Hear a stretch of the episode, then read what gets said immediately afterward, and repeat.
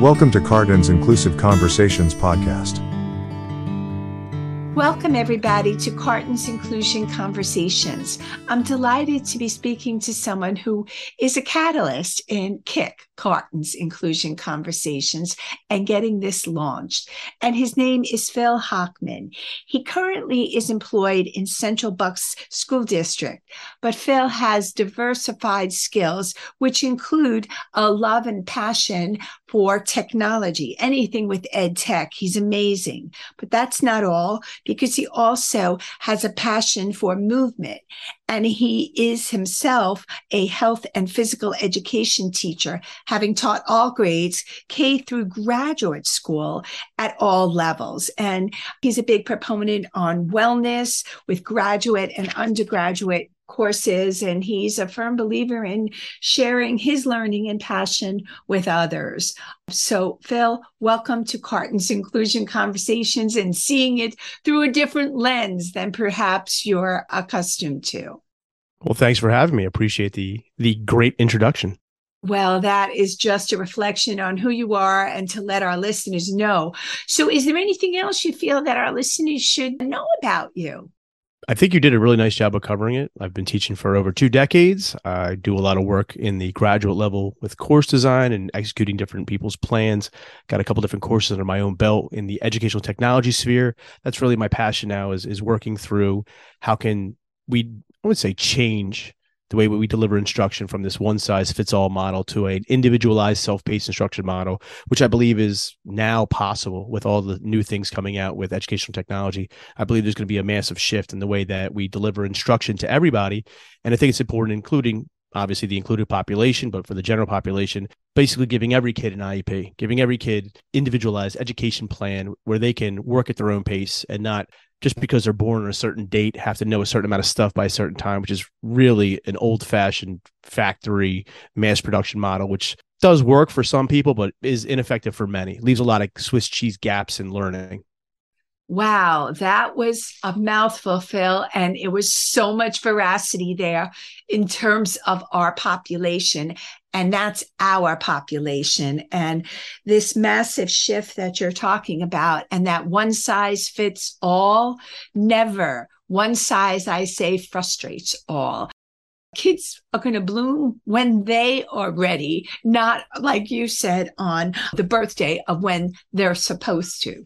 Kids are who they are. And technology is something that I've noticed. Now, come on, I was kind of, I'm going to date myself a little here. When I was young, Etch a Sketch was technology. Okay. That was state of the art. And there's nothing wrong with that. When I go back and think of that, I actually worked in a department store and in a place called Brooklyn, if anyone hears an accent of some sort. And I was selling the initial Pong games. That was technology. But then I think of our inclusion population and what you just said a massive shift. And I have seen things that are amazing from getting a, a wheelchair made out of the right PVC material to roll on the beach to getting students to have access to things, to hear it when they couldn't see it. And there's so many different possibilities that technology has. Yet I see some people now in this day and age also are afraid of it or think it replaces human interaction and relationships, things like that. What are your thoughts there? Well, I mean, we're talking about a couple different things. Let's talk. Let, I want to help you define some terms here. So, we talk about adaptive technology, which is designed specifically for the populations that require whether they have limitations with vision or speech or movement. There's a lot of great stuff out there.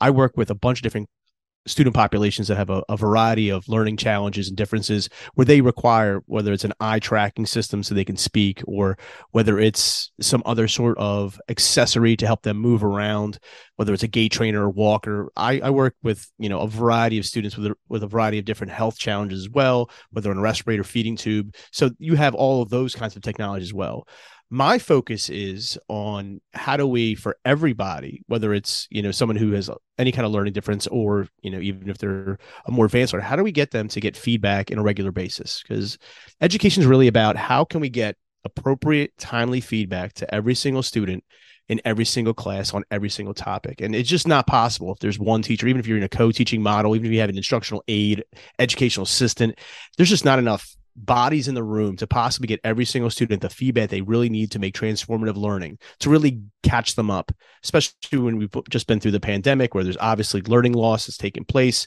And technology we try to use technology, whether it's a Zoom meeting like the one we're on right now, to try to keep them kind of in the loop so they didn't lose even more. But as we learned through all the data, there was a lot of learning loss in many areas. Now, some people did well, some people didn't do as well with the Zoom meetings, but we learned hey, we need that personal touch. We need that teacher in front of a student. But once again, how can we arm that teacher with more help than they've ever had before in the past? How can we make that teacher the most effective they can be?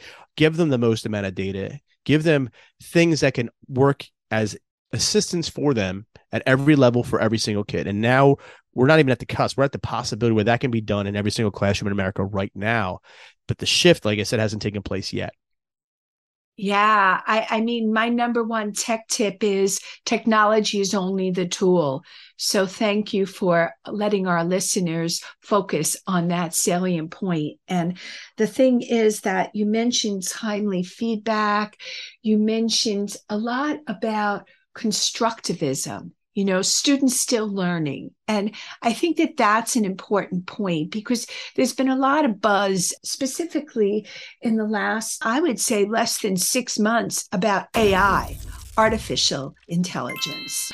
How do you see that as a role for students of exceptionality? And i'm talking about students who know more students who know least. That's two parts of the bell curve too yeah, to give AI some context, you got to think about transformational changes in education over time. And we're talking over the last, you know, 30, 40, 50 years. The calculator was a game changer for mathematics that was scaring people to death. That, oh my God, I have a calculator. What are they going to do about their basic math skills? We don't teach math anymore. I have a calculator. And we found out, yes, we still need to teach foundational skills. Even if they have a calculator, they still need to know how to do things. We get that. Then the next big boom was the internet. Oh my goodness, we don't have to teach road facts anymore. They they have the internet. They can just Google anything. And like now you still need to know the context and how things work together. And I think AI is that next shift. Now that we have a large language model, they're called, or you know, a generative large language model feeding off the entire wealth of information of the internet. And some of them are up to date, some of them are capped at a certain year. We're just going to speak in generalities here that they're able to generate a lot of the summative assessment that students already have to are given as their task. I can just make a five paragraph essay or I can write a research paper. I can give it in MLA format. I can make mistakes. I can write at a certain grade level. So how does that impact us as educators? What do we have to give as assignments if they can get it all done at home or get it all done with this one little app? How does it change and shift the way that we deliver instruction? Now, step aside from that is okay, how can I use this generative large language model, put guardrails on it so they're not searching inappropriate things, just like there's filters on the internet now. How do we keep them in the in the lane we need them to be? Let's say learning about math or science or English, social studies, phys ed, whatever it is, health, music, whatever the topic is. How can I make sure this chatbot gives them exactly the feedback that I would have gave them as their teacher? And it can, it can. If you give it good enough prompts and instruction, you train that model properly, you can individualize this chatbots. You now have an army of chatbots assisting every single student. So instead of raising their hand, stopping the entire class, and slowing the flow of the class, they can just ask a chatbot. And obviously, they have to be at a level where they can read and write and think and think about this. There's still that basic learning needs to, to, take place. But later, elementary, middle, and high school, this is going to be a game changer where every single student, in whatever language they want to learn in, so you have students with different learning differences there, whatever whatever level they're at. The goal here is to get them from point A to point B. Whatever they start at, get them better, get them maybe not every kid catches up to grade level, but you're going to make leaps and bounds above what can be done if they have one teacher, one instructional aide, maybe one EA in there. Now you have an army. Every single kid will get exactly what they need in real time to give them the feedback they need. Oh, this doesn't make sense. Well, how about you try it this way? And now there's models where they're not going to give them the answer. There's going to be models where they can give them, hey, look at this video, check out this information, read this passage to help them to get to the thing, giving them the scaffolding built in that they would never normally get from a normal traditional public school education. You're never going to get that from every single question you ever had being answered in real time without interrupting anybody else's learning. That's never happened before in education. That's what is possible right this minute with the right coding, with the right information, the right feedback. Yeah. And I think that feedback is essential, but there also, and I think you'll agree with me, there needs to be regulation, there needs to be monitoring, there needs to be critical thinking skills on everybody's parts the students, the teachers, the rationale for using something. I was just, we were having a conversation about the podcast, right?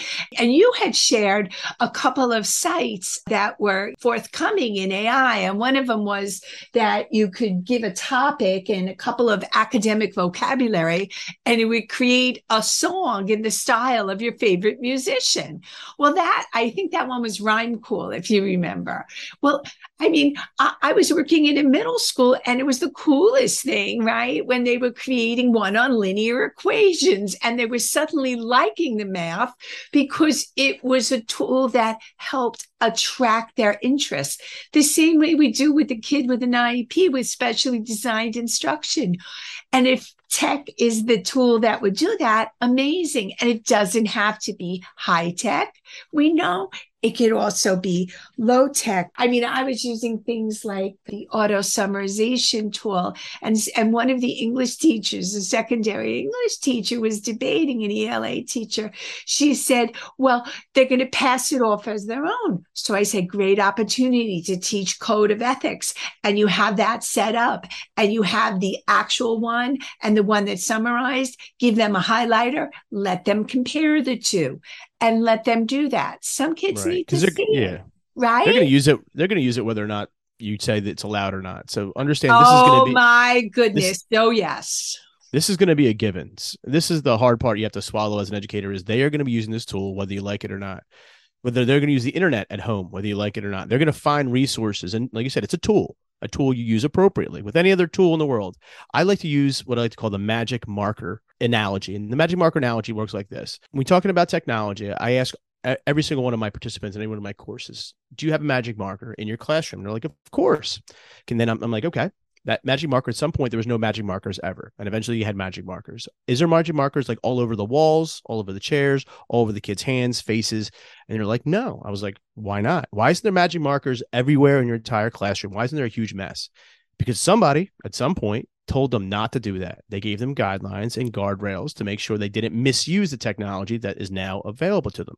You brought up a great point about comparing the work that was generated by AI compared to an actual student's work. What what did you like better? What did you like different? That is an excellent use of AI. And once again, now using the higher order thinking skills, using the analysis, using that comparison, the evaluation tools, so going up the Bloom's taxonomy with that. And this was a wonderful use of AI. But you also brought up another really good point the other good point you brought up was individualized, personalized instruction. So now we can have this chatbot have a personality. We can make it sassy or funny, and they have a great, they do a great job of doing this. But you can tell it about the student's interest, and you can make every question ask kid like sports, make everything a, a football equation, or you kid likes music, make everything about a band or a song or whatever the personal interest. You gotta you can load this information into this Wait large language model. Wait a second. Are you saying it could productively help educators to plan their lessons? I wouldn't even say, I would say beyond that, not just the planning side, which obviously it can do. It can do all kinds of great things for planning. I'm talking about delivering content, deliver, delivering feedback, Amazing. delivering things that would be normally boring and rote that we would have to think of examples and for students in the quizzes. How much time would it take that teacher to do that manually or the way he or she or they used to do it? Yeah, traditional ways it's unbelievable. If you really wanted to make an individualized quiz for every single student, it'd be undoable. It'd be there'd be there'd be no no teacher would do that. No, it'd be a waste of time. But now and that doesn't said, with, define DI either. Right. Well, DI is generalization of this task. I'm gonna, I'm gonna give you a couple different options where you can choose. Now I can make it every single student just like your fingerprint or your DNA, I can individualize a lesson to every single person in that classroom that's never been done before in education. Now it is 100% possible with AI.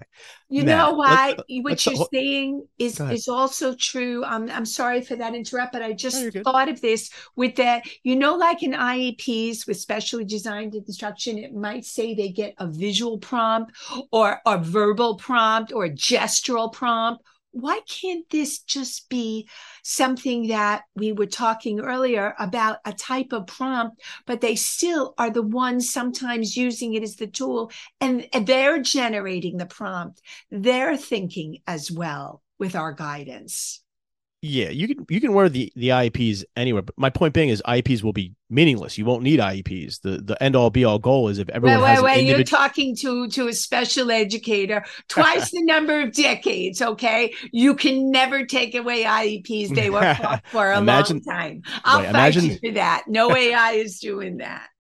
So IEPs will be obsolete because every single student will be receiving an individualized education plan. Every kid will have an IEP. Every kid will have goals set for them, either by the teacher or regulated by AI. The teacher will manage, and the teacher will be armed with information they would never have before in the past because they can see all of the information. They would be able to talk to the same chatbot. Hey, what are the kids' strengths? What are the kids' weaknesses? What do we need to focus on? What are some project ideas that I can do? Here, here's some projects that we can do that would really meet the need of individual students or groups or however you want to phrase it and everything will be laid out for you. Now, as the educator, as a professional, you have to monitor all this uh, information. You got to make sure that it's actually legit and current. And there are some risks and downfalls. So I don't want to say it's all pie in the sky and perfect right now. AI is a work in progress. It is a learning tool. It is not perfect. There are still things called hallucinations where AI makes things up. It, it wants it's basically the generative model is this. It wants to give you the answer it thinks you want to hear. And that can be f- absolute made up nonsense. But as they progress, as they realize and get feedback from people or from code or from, there's also something called constitutional AI, meaning that there's AI that's generated with a certain set of guidelines and rules they cannot violate. So these different models are all based on doing it the right way. And the better they're getting, the less they're having hallucinations, the more accurate the information. And now they're being opened up to the web. So whether you're talking about ChatGPT 4.0, where it's using Bing as its primary source, we can literally search the web. It can give you the most up to date information that Bing can provide, and it will give you citations and sources right from that. So it's pretty wild what's available to you right now, where you go with Google's Bard, which is now using the PaLM 2 architecture, which gives you a lot of information through Google's most updated searches. So you're talking about the two biggest tech titans are the two leaders in the space. Now, there's some other third parties that are they're doing good work too, but these are the two titans that are really pushing the envelope here. And of course, the downside is there's always this factor of okay, what do the students really need to learn now? That's really the big question I'm still I still debate on. If they can generate all the summative assessments that we can think of that are what what would normally make up the majority of anyone's grade in grades, I don't know, let's say 6 through 12, what are we teaching them? Like what can we do now that they can start out with a really really well done essay, a really really well done project, a really really done research paper? What can we generate more? Because that's just a starting point now. Where that would normally be the end point of their educational goal. That's what they're going to produce by the time they reach 12th grade. This paper, they can start fifth grade with that paper. Now, how far can we go beyond that? Let's teach coding to every single student where they actually have someone who knows. Think about the the lack of coding teachers in education. How many people do you know in your school district that you work at that can actually teach coding from scratch? AI can do it right now with every single kid. And now, once kids know how to code, they can build anything. They can build the world. Forget about just websites. They can build entire apps, games, entire worlds. They can solve all the problems of let's let's map out every cancer cell. Let's let's talk about every single disease and let's let's break that down. We're talking about game changing life changing things. You know, Now- Phil, you're reminding me like when you're sharing this, so many good things happened, like when they broke the genetic code. And, oh, Yeah, and mapping the genome was huge. it's change, it's moving in a direction. And I like the way you put it. It's kind of like, you know, we're still building the railroad tracks a bit. You know, Uh, we're flying the plane while we're building the plane right now with AI. And that's the danger of it is what happens if it gets in the wrong hands because it's open source? What happens if people use it for for ill means, ill-gotten means, whether that's fake news information, upsetting things. Of course, those are always concerns. But I'm going to try to focus this conversation on the positives. How can this Thank you. positively benefit e- educators and our students, of course? Because I look at it the duality there. I want to say, how can we help teachers make our lives easier? We already have way too many things on our plate. We already we, we have a new program, a new product every single year. But guess what's happening? They're going to put AI built into Windows, so there's no escaping it. It's going to be in Windows at the Right. ba- at the, at the when operating system level. Google was the new thing, you know. I, I'm from that day and age where Prodigy was high tech, but those were also times where some of our tech giants were doing things in the garage to build their business, you know. I think we need to think about I, I have some inclusion principles and things that i talk about in terms of structure awareness compassion collaboration reflection. As far as our conversation about ai technology moving forward feedback all of these things and the massive shifts that are going on because of the technology which of these do you think would be applicable? And it could be more than one as well one I think about immediately is the collaboration piece because all these models are based on human interaction. They are generative models based upon us working with the AI or us working with each other in order to generate that. And I truly believe I have my own little taxonomy when I talk about teaching about technology, and there's the awareness level. A lot of teachers still have no idea what this stuff is. They've heard of Chat GPT, they've heard of Google Bard, but they don't know anything about it. So once you get them to aware, okay, what is this thing? It is a generative large language model where people can put in prompts, and the prompts are the key. The better your prompt, the better your reply. And once you master how to do prompts, you get the best replies from it. Okay, so what kind of things can it do? You just have to bring them to that awareness level. There's a whole entire courses on how to do that. It's fantastic. So now that we're aware, how do I navigate? What are the buttons? How, what are the features? What are the things? How, do, how what's the user interface like? I have to learn how to use it. I have to get actually get in there and start typing things in and playing with it a little bit. All right, that's cool. Once I get past that navigation feature, what's the next level? All right, let me explore. All right, let me explore, uh, generate a whole bunch of stuff. Can it make? Can it write my curriculum for me? Sure, it can. Can it give me an outline for every lesson plan? Sure, it can. Can it use the national and state standards that I need? Sure, it can. Can it create every single test and quiz individualized for every single student? Sure, it can. All right, that's great. So that's utilitarian. Utilize it. How am I going to use it? How are my students going to use it? Now that they are using it, what do we have to create with it? What do we do differently now? Get to that final creation end standpoint is the top of my own taxonomy. And that comes with any piece of technology. You're going to go through those different steps. So I have to be aware of it to even know about it. Then I have to know how to navigate it. Then I have to learn to explore throughout it. Then I have to figure out, okay, how do I use it? And then what can I create with this product, whatever the tool is. So the tool we're going to talk about here, obviously, is artificial intelligence, and this is the wildest one yet because it's so open ended. What it's going to now, and I think one of the end games it's going to have here is it's called multimodal. It's any to any. It's the translation of I can put in a sound, I can put in words, I can put in text, I can put in an image, I can put in a video, and through the generative model, it's going to output in any of those things. So if I put in a sound, give me a picture of what the sound is. Or if I put in words, give me the sound that these words make, or give me an image or video that replicate the sound. So what this is going to do is going to transform our ability. I think specifically the barrier to entry to making wonderful videos, wonderful books, wonderful anything, the creativity process. This is a creativity model. It's going to stop the barrier of I can't make, I don't know how to code, I don't know how to write, I don't know how to make the video. It does it for you. You just have to have the ideas. And I think the United States does a great job in its educational system when coming up with great ideas. We are the idea capital of the world. We're not going to, we don't beat many other countries in standardized rote memorization tests. We're just not good at that. We don't put the time in, we don't put the effort into turning our, our students into robots and having to go to cram school after school. But what we do is we inspire creativity. And this is going to be the greatest tool for creators to create things that were never ever possible because of the the barrier to entry was so high. You had to be so technically savvy. You'd have all these expensive machines. To, not anymore. And the word is democratization. It doesn't matter as long as you have a computer with the internet. It doesn't matter if you're the poorest kid or the richest kid. You get the same Chat GPT. You get the same if you go through the free version through Microsoft, you go through Bing, you're going to get the same amount of stuff that the richest kid in the world has and the poorest kid, and that levels the playing field for creativity for everybody. So it's not a pay to play issue anymore with this as of right now.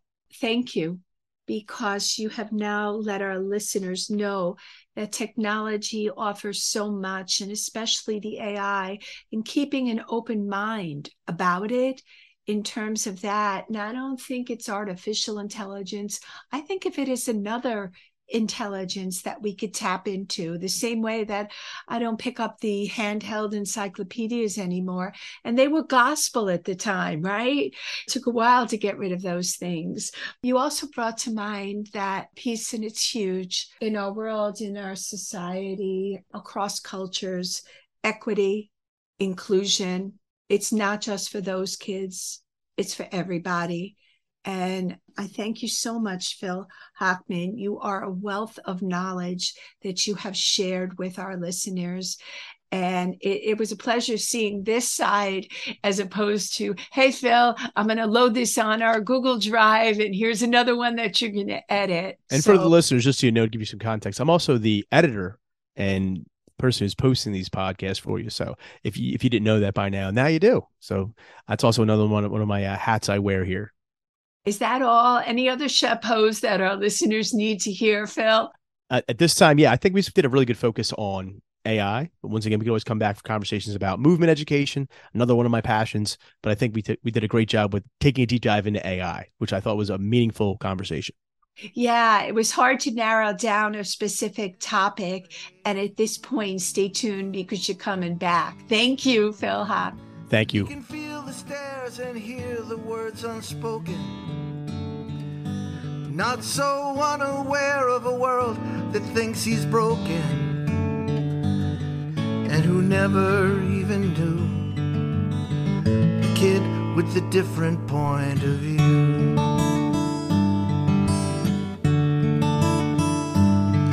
No, they never really knew the kid with a different point of view. Copyright MMXXIII Karten's Inclusive Conversations. Thank you for listening. Check out other episodes on all major platforms.